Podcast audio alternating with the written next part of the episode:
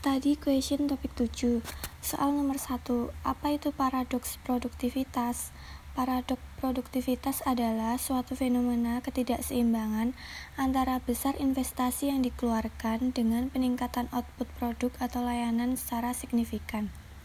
Soal nomor 4 Apa artinya bisnis memiliki keunggulan kompetitif?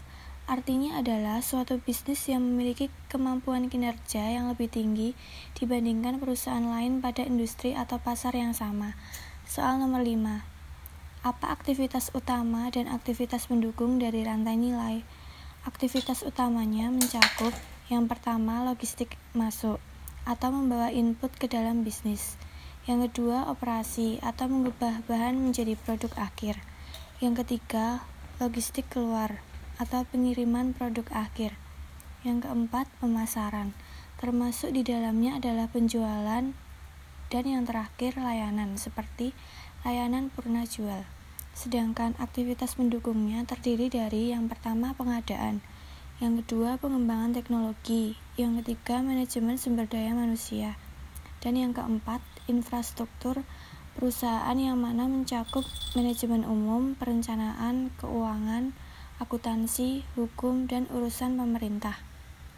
Soal nomor 7. Bagaimana cara kerja EDI? Cara kerja EDI atau Electronic Data Interchange memiliki tiga komponen utama. Yang pertama, pesan standar. Berisikan teks yang memuat informasi dan rule atau aturan sebagai penerjemah dari satu atau lebih dokumen bisnis. Yang kedua, perangkat lunak EDI converter. Penerjemah dari pesan standar EDI ke dalam internal file format perusahaan penerima, perangkat lunak EDI harus terintegrasi dengan aplikasi bisnis yang dipakai. Yang ketiga, komunikasi. Komunikasi dalam EDI tentu sangat berbeda dengan komunikasi yang bersifat konvensional. Hal ini disebabkan komunikasi di EDI dilakukan melalui antar mesin atau komputer. Soal nomor 9. Apa yang dilakukan sistem informasi kolaboratif yang dilakukan sistem informasi kolaboratif adalah untuk menangani setiap aktivitas yang berkaitan dengan komunikasi dan distribusi informasi pada kerjasama antar sistem.